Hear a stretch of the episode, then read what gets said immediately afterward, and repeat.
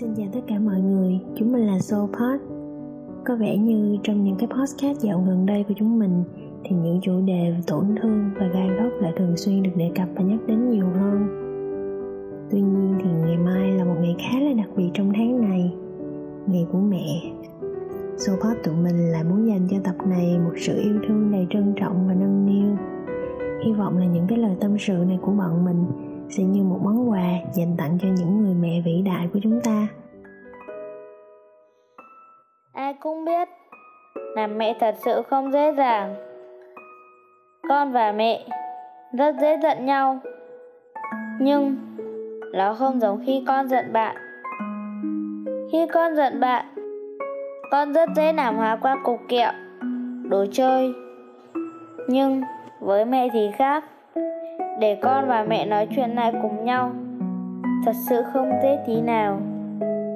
Mẹ cũng muốn nói chuyện này với con, nhưng lại không biết cách thế nào, vì chính mẹ ngày xưa cũng chưa từng một lần được nghe, được hiểu. Và con thì muốn được nghe sự xin lỗi ấy từ mẹ, nhưng lại không nhận được điều ấy. Rồi mẹ cũng cảm thấy bất an khi mình loay hoay với sự lớn lên của chính mình, với cảm xúc cá nhân. Nhưng kỳ vọng của ba mẹ bao nhiêu thì mẹ cũng loay hoay với cách hiểu con bấy nhiêu. Vì khi thấy mình chật vật như thế, mẹ chìm trong lo lắng, không biết mình thế nào, liệu mình có ổn không. Khi mình càng lớn, càng hiểu nhiều hơn, và mình thấy rằng thật ra ba mẹ cũng có những tổn thương không kém, nhưng đứa trẻ của họ hầu hết những gò ép, những cơn nóng giận của ba mẹ đều bắt nguồn từ sự sợ hãi. Mẹ sợ những cơn lốc xoáy tuổi dậy thì của con. Mẹ sợ mẹ làm sai trên hành trình dạy con. Và khi con lớn hơn một chút, mẹ lại đối mặt với những nỗi sợ của chính mình. Mẹ sợ khi con lớn, con sống cuộc sống của chính mình, con không cần mẹ nữa. Mẹ cảm thấy mình bị bỏ rơi. Ồ, mẹ cũng có nhiều nỗi sợ thật đấy. Thật ra nhìn lại, mình bao nhiêu tuổi cũng bằng bấy nhiêu năm mẹ là mẹ. Đúng là mẹ lớn hơn mình thật, nhưng thời gian mẹ là mẹ cũng chỉ được bằng số tuổi của mình.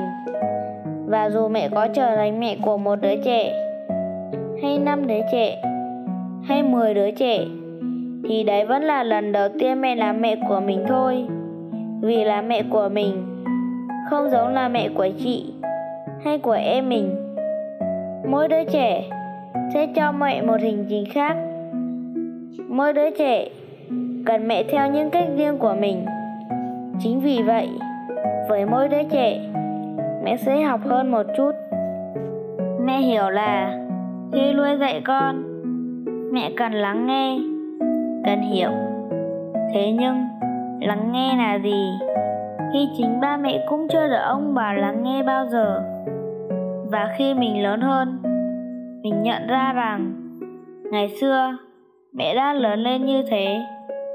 Khi ngày xưa, những gì mà mọi người quan tâm là bữa cơm, là quần áo, có mấy ai quan tâm về những tổn thương của những đứa trẻ trong gia đình đâu. Và mẹ đã lớn lên như thế.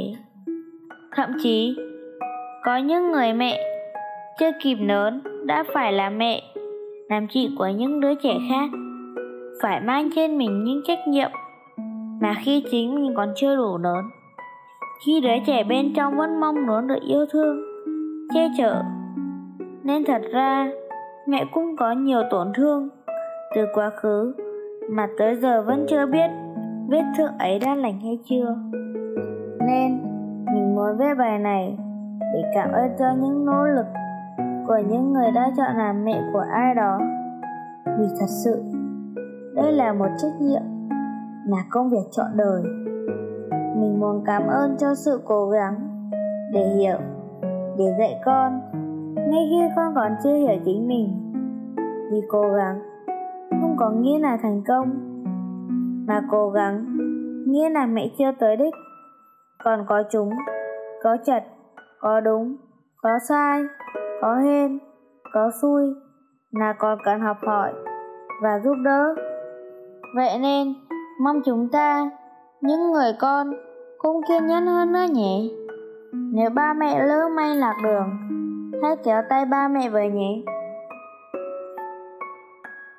Em là Bi và em đến từ SoulPod. Cảm ơn mọi người đã lắng nghe.